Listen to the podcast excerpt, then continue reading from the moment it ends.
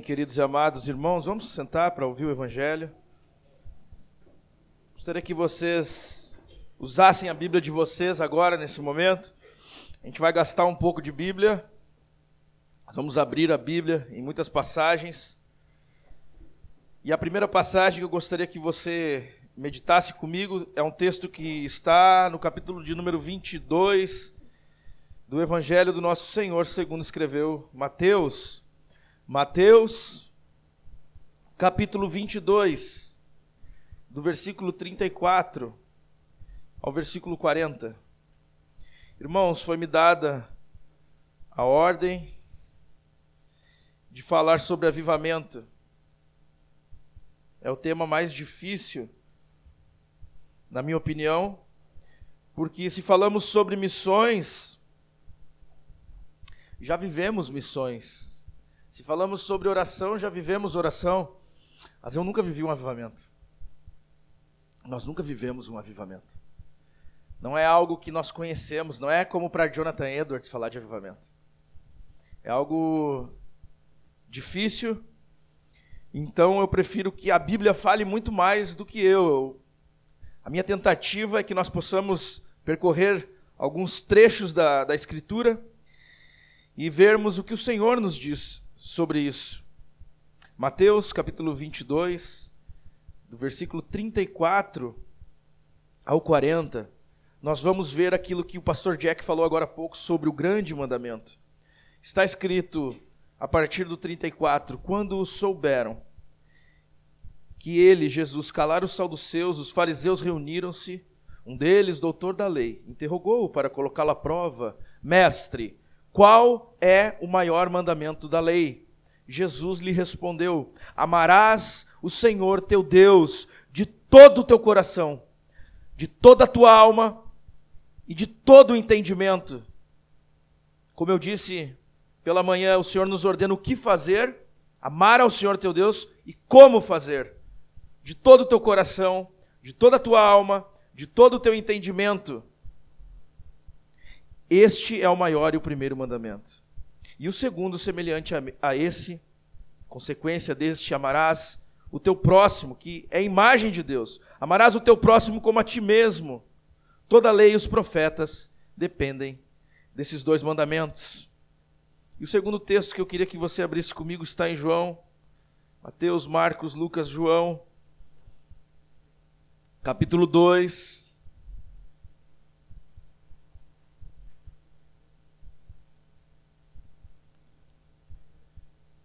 Do versículo 13 ao 17, está escrito: Ao aproximar-se a Páscoa dos judeus, Jesus subiu para Jerusalém e encontrou no pátio do templo os que vendiam bois, ovelhas e pombas, além dos cambistas ali sentados.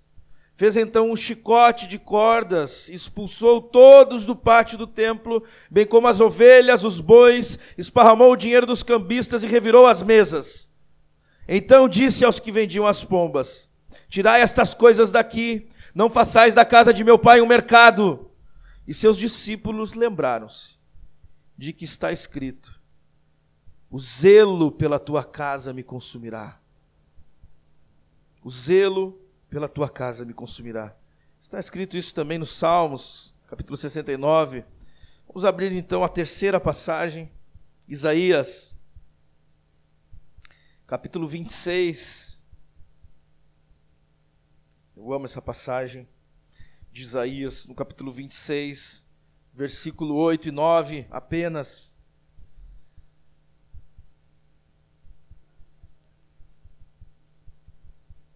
Está escrito: Senhor, temos esperado por ti no caminho dos teus juízos. O teu nome e a tua reputação são desejo da nossa alma. Minha alma te deseja durante a noite. Sim, o meu espírito dentro de mim te busca ansiosamente. E por último, Convido todos a abrirem em Apocalipse. Nós vamos fazer mais duas leituras em Apocalipse. Último livro da Bíblia, Apocalipse, capítulo 2.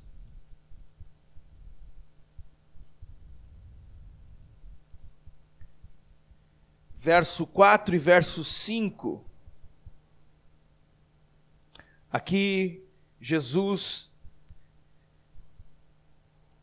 exalta a luta da igreja de Éfeso, a perseverança, a ortodoxia da igreja de Éfeso, por causa do seu nome, mas Jesus tem algo contra a igreja de Éfeso. Jesus diz, a partir do versículo 4 e 5: Tenho contra ti, porém, o fato de que deixaste o teu primeiro amor. Lembra-te, pois, da onde caíste, arrepende-te, volta às obras que praticavas no princípio. Se não te arrependeres, logo virei contra ti e tirarei o teu candelabro do teu lugar. E Apocalipse 3, versículo 14 ao 16, a igreja de Laodiceia Jesus diz: Escreve ao anjo da igreja em Laodiceia estas coisas, diz o Amém, a testemunha fiel, a verdadeira, o princípio da criação de Deus. Conheço as tuas obras. Sei que não és frio nem quente. Antes fosse frio ou quente. Assim, porque tu és morno e não és quente e nem frio, estou a ponto de vomitar-te da minha boca. Senhor, fala conosco mais uma vez nessa manhã. Bendito, poderoso Deus, que quando fala, todos se calam, todos os ídolos são destruídos, todos os argumentos da nossa alma são demolidos toda a dureza no nosso coração é quebrada, toda altivez, todo sofisma, tudo, Senhor, que se levanta contra o conhecimento do Senhor é destruído pelo vento poderoso do sopro do teu espírito. Nós imploramos, bondoso Pai, que tem prazer em fazer todas essas coisas, que na tua soberania o Senhor se agrade de Jesus Cristo e manifeste a glória dele a glória que tu deste a Ele, como Ele te pediu em oração, em João 17, neles eu sou glorificado. Glorifica, pois, o teu filho, Pai. Nós te pedimos, Senhor, glorifica o teu filho Jesus nessa tarde, derramando poder sobre nós, para que nós amemos o teu santo nome, acima de todo nome. Amém, aleluia. Irmãos, nós vimos o que o Senhor nos diz sobre amor, sobre fervor, zelo por Sua glória. Na verdade, aquilo que o pastor Jack pregou anteriormente poderia ser uma introdução do que eu gostaria de pregar, e nós não combinamos. Quando nós falamos sobre avivamento, procuram-se remadores que anseiam por avivamento. Deus está procurando homens, mulheres, remadores que anseiem para que o nome de Jesus seja glorificado.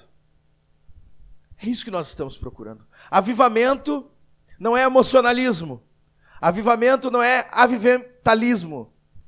Avivamento é quando o poder de Deus vem sobre a igreja de forma extraordinária, de uma forma que nós aqui nunca vimos, irmãos.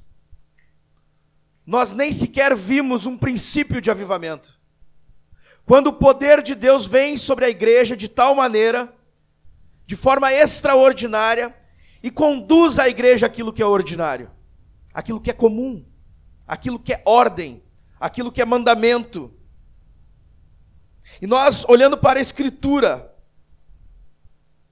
nós vemos claramente, como o pastor Jack disse, o maior mandamento é amar ao Senhor nosso Deus, é nos importarmos, é desejarmos o nosso propósito, como disse Eduardo Bondes, é transformarmos pagãos em homens de oração e adoração. Jonathan Edwards e David Briner, percorrendo missões aos índios da Pensilvânia, encontraram um homem do catecismo no caminho, eles geralmente pregavam aos peles vermelhas, e eles olharam um homem branco, então falaram: Homem branco, você conhece o Evangelho? E ele disse: Sim, eu já conheço o Evangelho, eu sou um homem do catecismo. E ele disse: Então o que é fé? E aquele homem se sentiu até meio ofendido, e ele disse: Fé é crer em tudo aquilo que Deus é e diz e fez em Jesus Cristo. E o Brainer disse: Não, faltou metade. E o Jonathan Edwards disse: É, de fato, faltou metade. Aquele homem disse: Não, fé é amar ao Senhor Deus. Perdão, aquele homem disse: Fé é crer no Senhor Deus, no que ele fez, naquilo que ele diz. E fez em Jesus Cristo. Isso é fé. E o Edwards disse: E amar o que ele fez. E amar quem ele é em Jesus Cristo. E ter prazer em quem ele é em ter prazer no que ele fez em Jesus Cristo. A parte teológica estava muito boa. Tinha ortodoxia, mas não tinha fervor. Tinha a teologia, mas não tinha vida.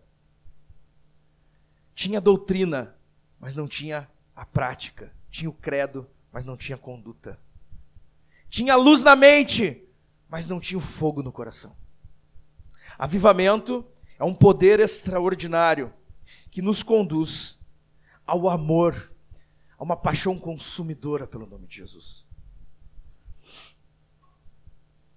Eu iria dar o exemplo aqui que o pastor Jack deu do, do missionário aos muçulmanos, que disse: É um inferno para mim, é um inferno para mim, o lugar onde Jesus não é amado. Nós precisamos amar Jesus, o nome de Jesus a tal ponto que nós não amemos nada mais do que o nome de Jesus. E nesse momento, é só o Espírito Santo que pode sondar o teu coração e o meu e mostrar o quão idólatra nós somos. Eu não sei vocês, mas quando o pastor Jack estava pregando aqui, eu me senti um, o homem mais idólatra da terra. O Espírito Santo me levou a ver a porcaria que é o meu coração. E como ainda existem ídolos escondidos que se levantam e são fabricados todos os dias dentro desse maldito coração. Graças a Deus por Jesus Cristo que nos livrará desse corpo mortal. Paulo não estava brincando quando disse que até a mesma criação que fora feita para carregar a imagem de Deus, hoje ela geme em suportar pecadores. Ela anseia pela manifestação da glória de Deus. Irmãos, nós precisamos amar a Jesus mais do que tudo. Eu poderia contar várias histórias aqui, mas eu amo a história do missionário Nils Taranger, da Assembleia de Deus. O pastor Jack estava falando sobre o nome, o nosso desejo é plantar igrejas que não levem o nome Batista, Vintage, sei lá qual for. Os missionários desembarcaram aqui. Nils Taranger, esse homem, foi morar em Bagé com a sua esposa, seus dois filhos pequenos. E Bagé é muito frio. E a esposa do Nils pensava que tinha fogão lá, tinha tudo na casa. E quando eles chegaram na rodoviária e foram até a casa deles, não tinha nada de móveis, nenhum móvel. E então, depois de alguns meses, chegou uma oferta nesse livro que conta do Eduardo Stein, a, a biografia do Nils Taranger, conta que eles comeram bananas por mais de 20 dias. Duas crianças pequenas, suecas, tinham condições lá na Suécia. Mas vieram dar vida por Jesus. Vieram porque Jesus tinha destruído os ídolos do conforto, os ídolos do status de seus corações, os ídolos dos filhos, da família. E esse homem finalmente recebe uma oferta e sai para comprar a mobília. E ele sai de charrete. E quando ele volta, sua esposa vem correndo para ver os móveis. E o Nils vem chorando. E, e a carroça cheia de bancos para a igreja. E o Nils chorando, dizendo: Eu não pude deixar de comprar. Eu não pude deixar de comprar, amor. Nós podemos aguentar mais uns dias. Irmãos, quando nós ouvimos isso, parece algo extraordinário. Quando nós ouvimos Jesus dizendo: Amarás o Senhor teu Deus de todo o teu coração, entendimento e força, parece que isso é algo ordinário, mas não é.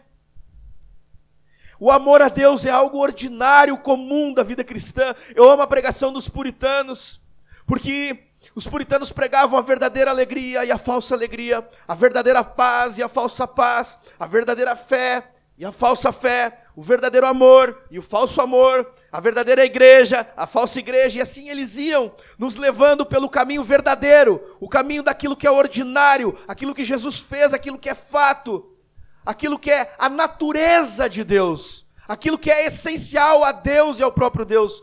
E tudo aquilo que não pertence a isso não vem de Deus.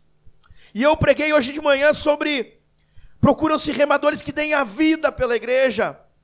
Todo ministro deve dar a vida pela igreja.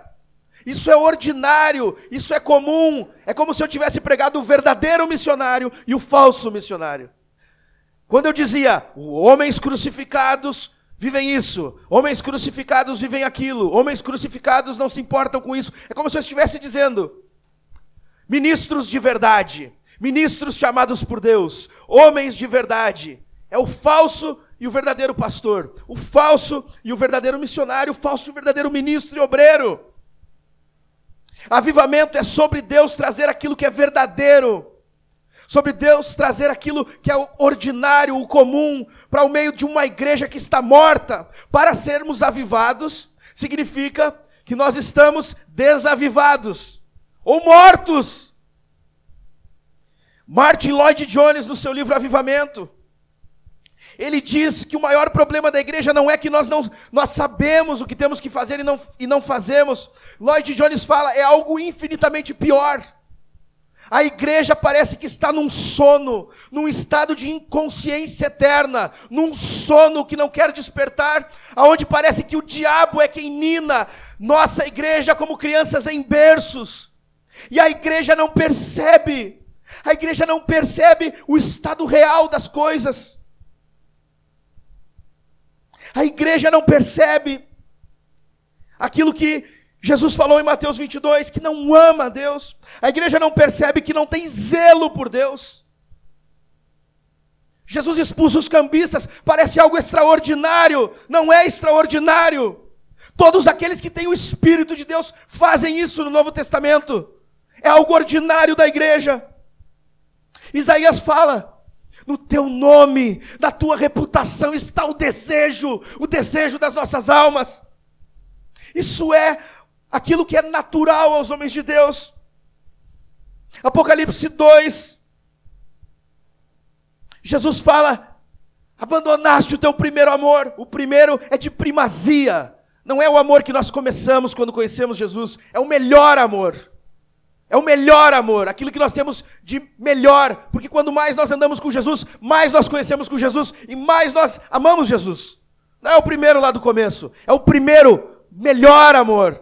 Isso é ordinário, é tão ordinário que Jesus diz: volta, te arrepende, senão vou tirar o meu candelabro do meio de ti. Jesus não vai nos cobrar algo extraordinário. Em Apocalipse 13, então, nós vemos fervor. Jesus nos cobra fervor como algo ordinário. E tudo aquilo que não é fervor deve ser vomitado por Deus. Ele fala: Tu não é frio e nem quente, tu é morno. Eu estou a ponto de te vomitar. Irmãos, é muito triste, é muito triste que a igreja não viva o normal. Que não existam, pastor Jack falou, homens desembarcando em nosso estado é uma vergonha. Significa que não tem homens aqui que amam a Deus. É isso que significa. Imagina um homem desembarcar na tua casa para trocar o chuveiro. É isso que está acontecendo aqui. É isso que está acontecendo aqui. Imagina um homem desembarcar na tua casa e começar a lavar o teu carro. E começar a cortar grama. Como tu ia se sentir? Imagina isso, ele cuidar do teu filho, levar ele para jogar bola. Tu... Como tu consegue viver feliz assim? Como tu consegue tocar a tua vida e tá tranquilo, não, tá tranquilo. Eu chego em casa, é só ir dormir. Tem um outro homem que chega lá e faz tudo por mim. Irmãos, nós não temos o ordinário, nós não temos o comum. Por isso, procuram-se remadores que anseiam por avivamento, anseiam pela glória de Deus. É impossível olharmos para o sul do Brasil, é impossível olharmos para o Brasil, é, imposs é impossível olharmos para a Europa, é impossível olharmos para a América do Norte, é impossível olharmos para o mundo e não vermos a necessidade urgente de avivamento. Se nós formos honestos conosco, nós veremos que nós precisamos ser avivados. Sim, nós precisamos de homens inconformados com essa falta de amor por Jesus, falta de fervor, falta de desejo, falta de zelo. Número um, em falar com Deus. Nossa igreja é uma igreja que não ora. É uma igreja que não ora. Se nós formos passar em revista os membros da igreja, mesmo em igrejas extremamente bíblicas, mesmo em igrejas extremamente ortodoxas, a igreja é uma igreja que não ora. E a tragédia disso é que a igreja não tem prazer em falar com Deus. O apóstolo Paulo teve um encontro com Jesus. Ele nunca mais esqueceu daquele encontro. O apóstolo Paulo poderia ter tudo aos seus pés. Ele tinha dinheiro, ele era um fariseu.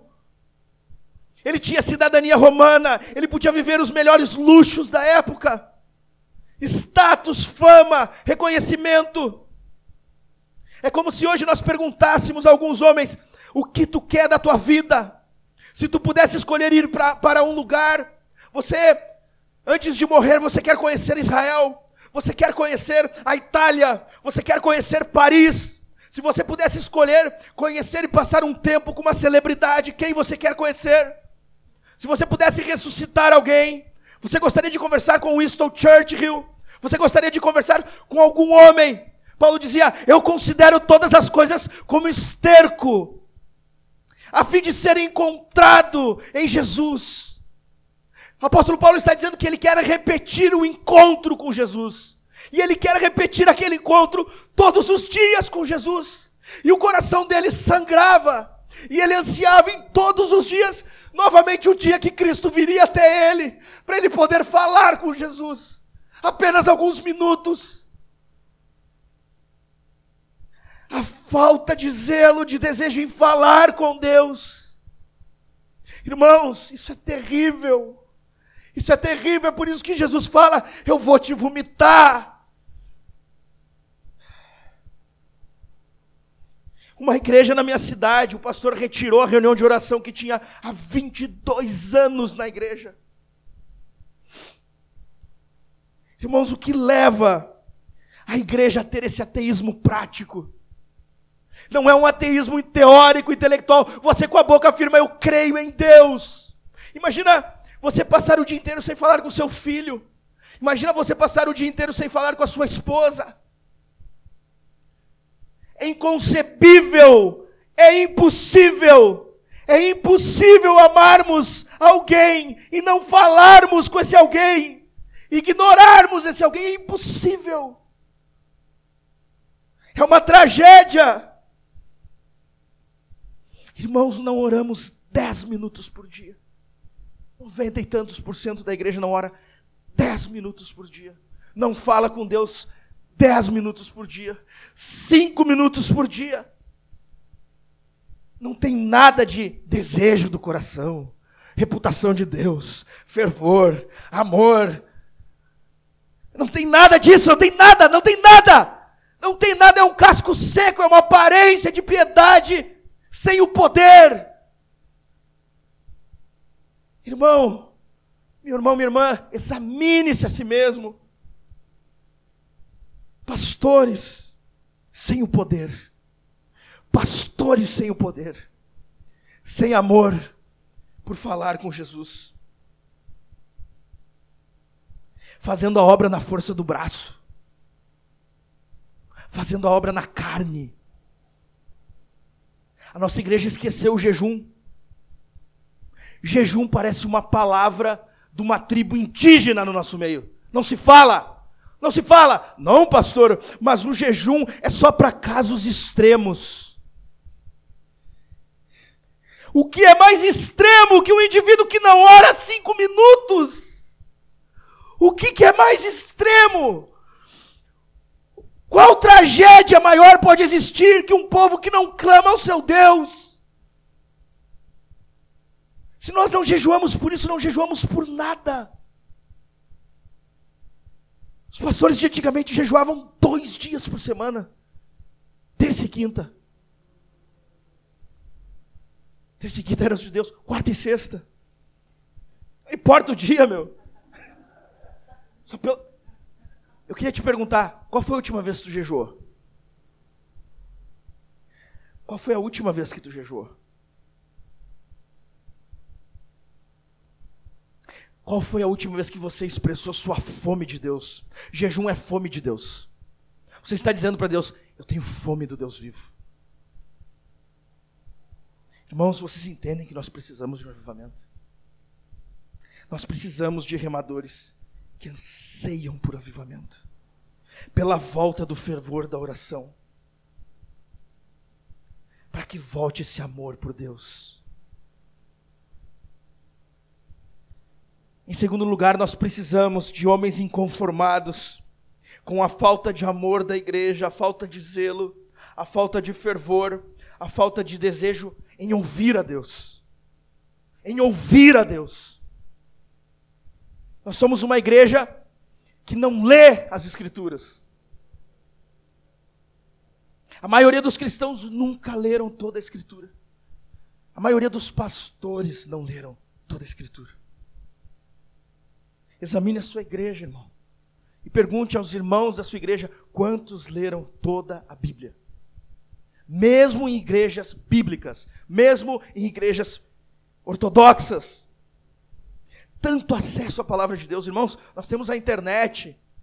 Nós podemos ficar 24 horas ouvindo sermões. Nós podemos ouvir sermões de Martin Lloyd Jones. Nós podemos ouvir sermões de Jonathan Edwards, Charles Spurgeon. Eu fui conhecer as doutrinas da graça. Em uma viagem que eu fiz, eu coloquei 12 sermões do Spurgeon. Eu estava tava na pior. Eu estava desacreditado da igreja, isso há muitos anos atrás. Eu fui e voltei ouvindo Spurgeon naquela viagem. Eu fiquei louco. Eu disse: o que, é isso, meu Deus do céu? Eu quero ouvir todos os sermões desse cara, eu vou ver quantos tem.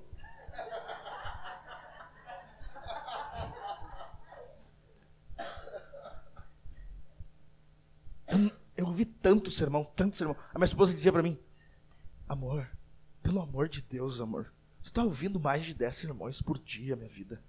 Eu não aguento mais a voz desse cara, o Josemar Bessa.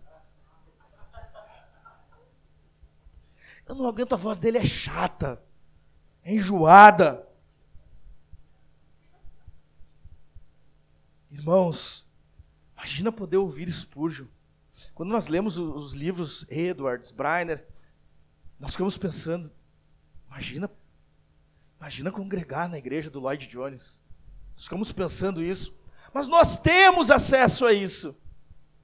Nós temos acesso a grego.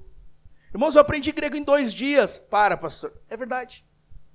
Eu aprendi a ler grego em dois dias. Eu pedi, amor, eu vou me encerrar no quarto, eu vou aprender grego. E ela, tá, mais, mais um dia que ele ficou louco.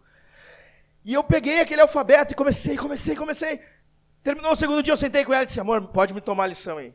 Eu começava a falar, a falar, e circulava as palavras, e eu li as palavras. Eu disse, agora eu vou, que eu tive que convencer ela que eu, que eu que eu, que eu precisava comprar um dicionário bíblico, né? E eu disse, agora eu preciso de um dicionário, viu, amor? Eu sei ler. Então nós compramos um Novo Testamento, em grego, e o dicionário. E foi assim que eu aprendi grego em dois dias. Qual é a desculpa? Meu Deus do céu! Uma pessoa tão limitada quanto eu pode aprender grego em dois dias. Nos dicionários está ali o tempo verbal, o que significa cada tempo do verbo, está mastigado barbada. Nós podemos ler o texto no original. A igreja não ama ouvir a Deus. A igreja ama ouvir um, um, jogo de futebol, um concerto, qualquer coisa. Qualquer coisa. A igreja ama sentar, cevar um mate e ouvir qualquer coisa. Qualquer coisa.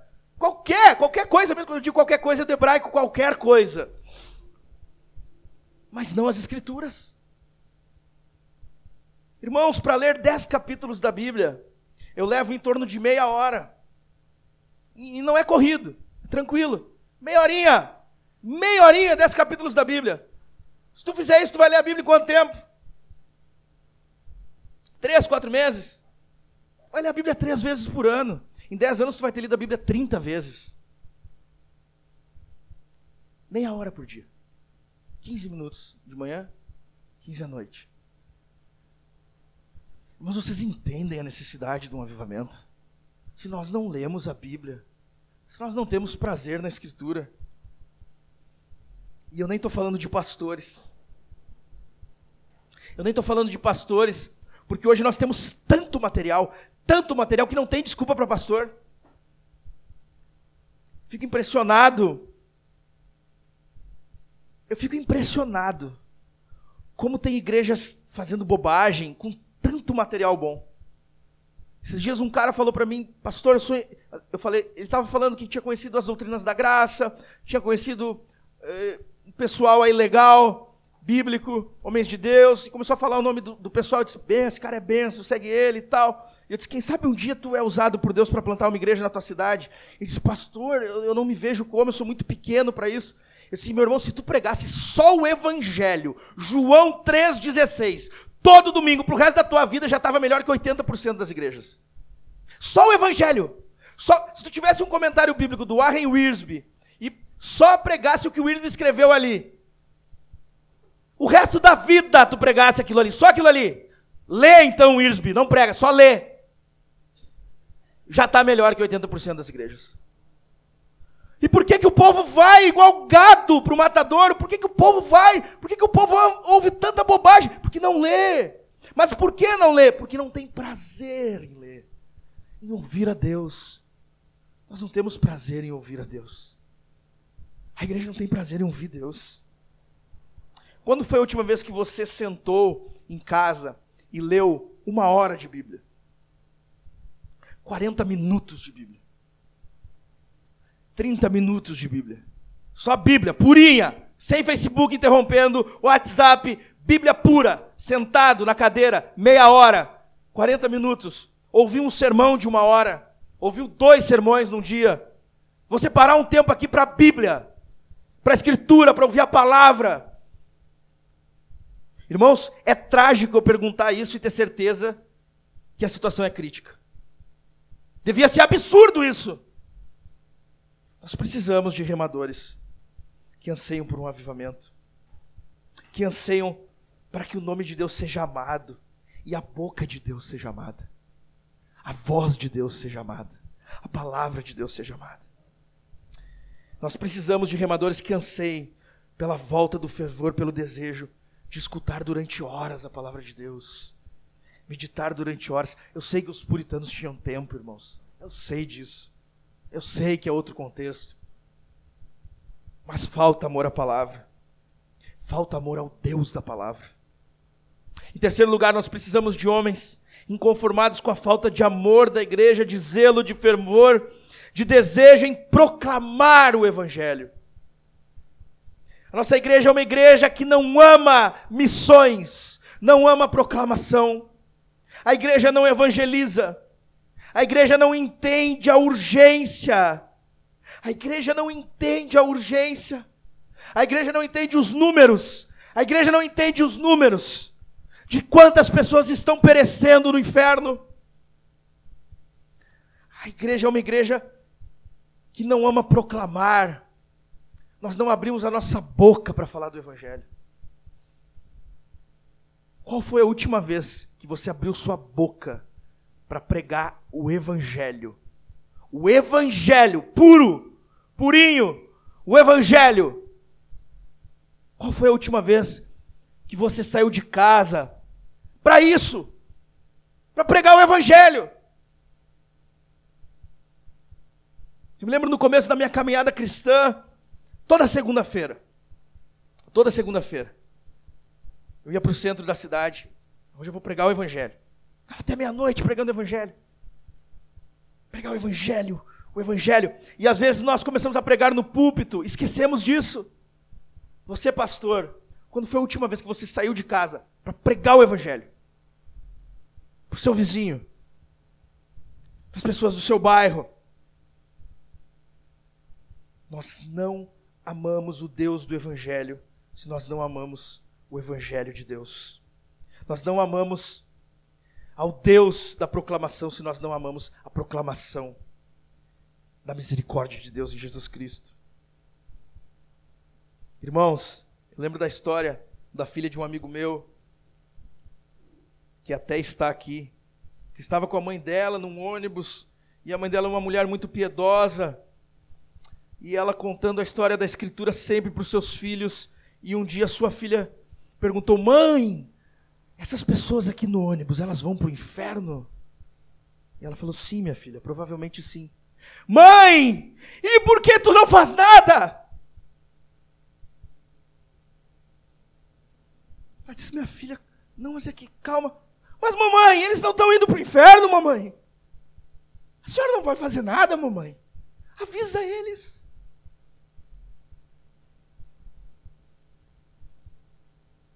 Quando foi a última vez que você orou de joelhos por outros ministérios? Contribuiu para outros ministérios? É impossível amar missões se nós só olhamos para nossa igreja local. Irmãos, como que Cristo vai ser glorificado? Se nós somos os portadores da mensagem, nós não vamos. Como ouvirão? Como eles ouvirão o laós de Deus, o povo de Deus que está aí fora, como eles vão ouvir se não há quem pregue? Nós precisamos de um avivamento. Nós precisamos de um avivamento para termos o ordinário de Deus em nossas vidas. Nós precisamos, número quatro e último, de homens inconformados com a falta de amor da igreja com a falta de zelo da igreja, de desejo em servir. Nós somos uma igreja que não tem compaixão. Nós somos uma igreja em que os irmãos não sabem o nome dos outros irmãos, mesmo em igrejas bíblicas, pequenas, com 30 membros, 20 membros, 40 membros. Não conhecemos nem o nome do nosso irmão. Então, como nós vamos conhecer a necessidade do nosso irmão? A igreja não ama. A igreja não serve. A igreja não tem compaixão. Nós temos uma igreja consumista, que não se doa em nada, tempo, dinheiro, nada. Egoísta. Pastores que não têm prazer em pregar o evangelho, não têm prazer em visitar, não têm prazer. Parece que estão fazendo as coisas como os profetas condenavam, ai que canseira, ai que canseira, oferecendo bois cegos a Deus, gemendo, ai que tristeza, tem que ir lá, né? Meu Deus do céu, se nós somos os servos, se nós somos os servos e não amamos a servir, nosso irmão, não sabemos nem a necessidade deles. Eu não acredito num evangelho sem lágrima nos olhos, irmãos. Eu não acredito num evangelho sem compaixão. Eu não creio nisso. Eu não creio um evangelho que olha para a dor do outro e diz: Mas Deus é soberano. Deus é soberano. E na soberania dele, ele ordenou que você chorasse com os que choram. Irmãos, nós precisamos de um avivamento, uma igreja que não ora, uma igreja que não ouve, uma igreja que não proclama, uma igreja que não serve. O que é mais trágico que isso? O que pode ser mais trágico que isso? Irmãos, avivamento deve ser uma palavra que você ora diariamente, lembra diariamente, pede diariamente, geme diariamente. Martin Lloyd Jones viveu a vida inteira pedindo um avivamento e não viu. A vida inteira aquele homem orou por um avivamento. Ele sabia que só um avivamento poderia mudar a situação. O que eu acho fantástico em Lloyd Jones é que ele também tinha a concepção de que existem avivamentos individuais. Então, se o avivamento coletivo não vier, ao menos que venha em nossas vidas individualmente, sem egoísmo. Mas é uma tragédia sermos idólatras e não termos nossos ídolos assassinados e destruídos, não sermos avivados, não sermos homens de oração, homens da proclamação, homens que têm prazer em ouvir a Deus, em servir a Deus. No mínimo em nós, é a nossa responsabilidade com os nossos pecados para que Cristo não venha e não diga a nós: estou a ponto de te vomitar. Volta, te arrepende. Irmãos, avivamento é o extraordinário de Deus para o ordinário. O problema é que a igreja vive um sono diabólico. Os discípulos de Jesus Certa feita, encontraram um caso difícil, não conseguiam expulsar aquele demônio de uma menina, de uma menina possessa. E então os apóstolos voltaram para Jesus e falaram: por que, que a gente não consegue expulsar esses demônios? Jesus falou: essa casta, ela é diferente primeiro problema da igreja é que ela não entende a natureza do problema. E ela trabalha muito, ela faz muito, ela faz muito, ela faz, ela faz, faz, faz, e não entende a natureza do problema. A natureza é espiritual. Jesus falou: vocês estão acostumados com problemas, com dificuldades, com demônios corriqueiros. Isso aqui é de uma ordem maior. O estado da igreja hoje é de uma ordem maior. Jesus falou: essa casta aqui, precisa de um poder maior. Nós não vamos conseguir destruir o tráfico no Rio de Janeiro com bodoque, com pedra na mão, com um pedaço de pau. É uma ordem maior, é uma força maior. Nós precisamos ser empoderados com poder infinitamente maior do que habita em nós. Nós temos de reconhecer que não há poder na igreja. Nós precisamos de um avivamento. Nós precisamos, como o profeta Joel disse no capítulo 2, ministros, chorem. Chorem, ministros, chorem. Nós precisamos, como salmista, orar nos Salmos 80. Vivifica no Senhor. Invocaremos o teu nome. Nós precisamos reconhecer a grande e urgente necessidade de avivamento. Irmãos, eu gosto muito do Spurgeon, porque muitas vezes ele usa um exemplo que não tem a exegese correta, mas ele faz uma alegoria ao texto. Ele faz uma alegoria ao texto e nos traz verdades incríveis. E eu gostaria de perguntar a todos nessa tarde, para encerrar: Como é que nós vamos procurar entre os mortos aquele que vive?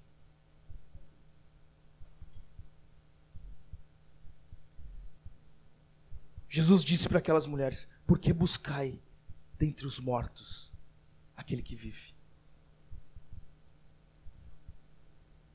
Como é que uma igreja morta vai proclamar um Cristo vivo? Irmãos, Cristo está vivo. Vivo. Não é uma história morta. Não é uma memória morta. Não é uma lembrança morta. Os avivamentos do passado não são avivamentos feitos por um Cristo que está morto. Não é coisa do passado. Não é uma coisa morta, parada. Por que, que nós buscamos no passado, nos mortos, aquele que está em nosso meio e vive e está vivo para todo sempre?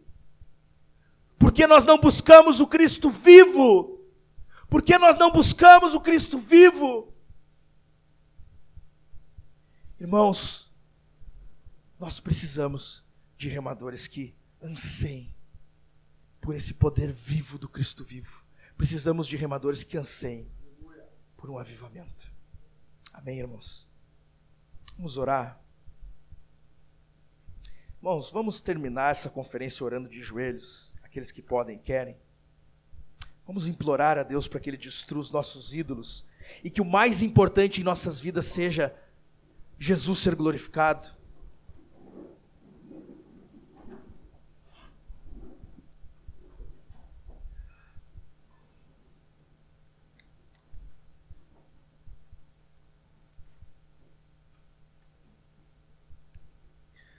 Senhor nosso Deus, nos perdoe, Pai.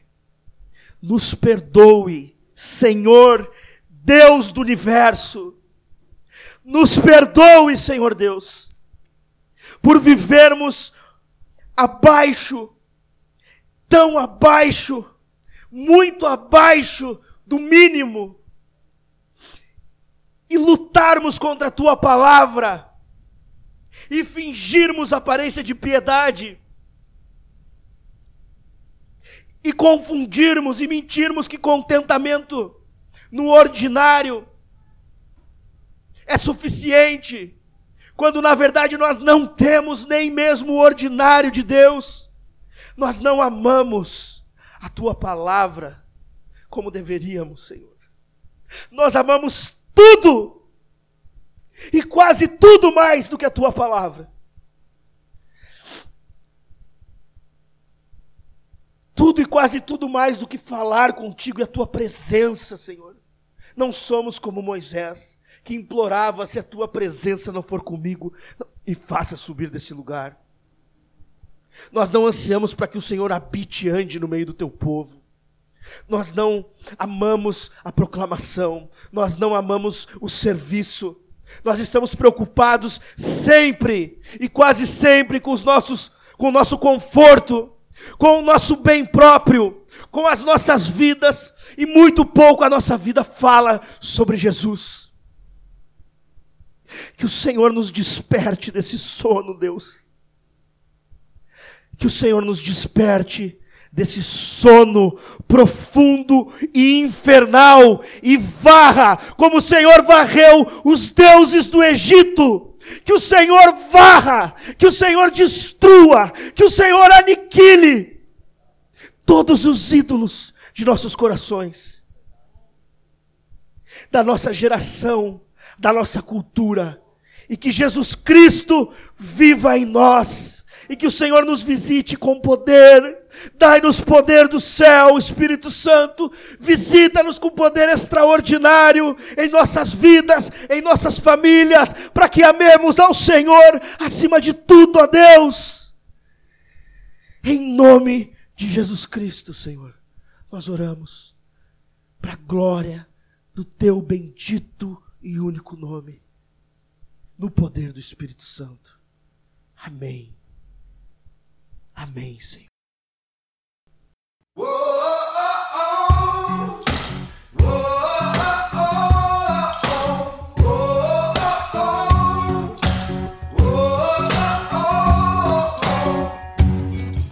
Stephen was a. They dragged him out those city gates to try and quiet him.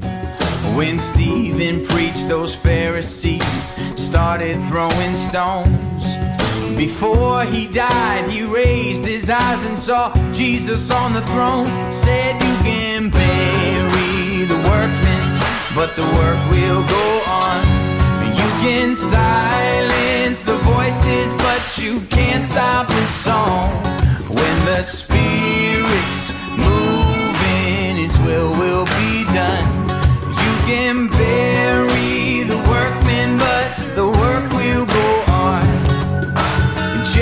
sent to heaven at the edge of Herod's sword.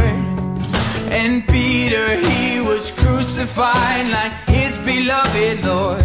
Yeah, the Roman Colosseum, the lions and the fires. The gates of hell did not prevail. They fan those flames higher, cause you can bury the workmen, but the work will go on.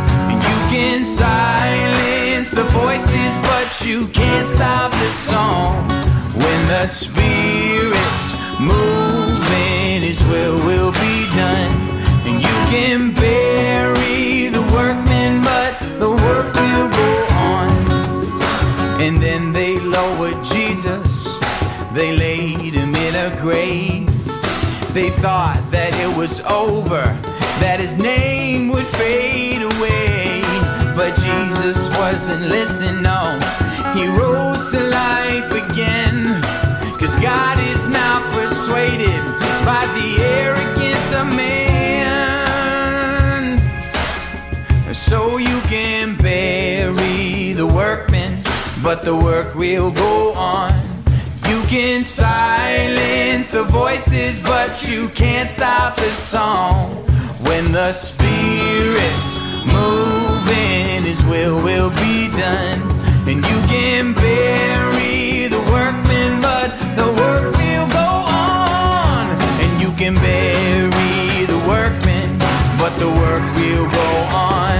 And you can silence the voices, but you can't stop the song. When the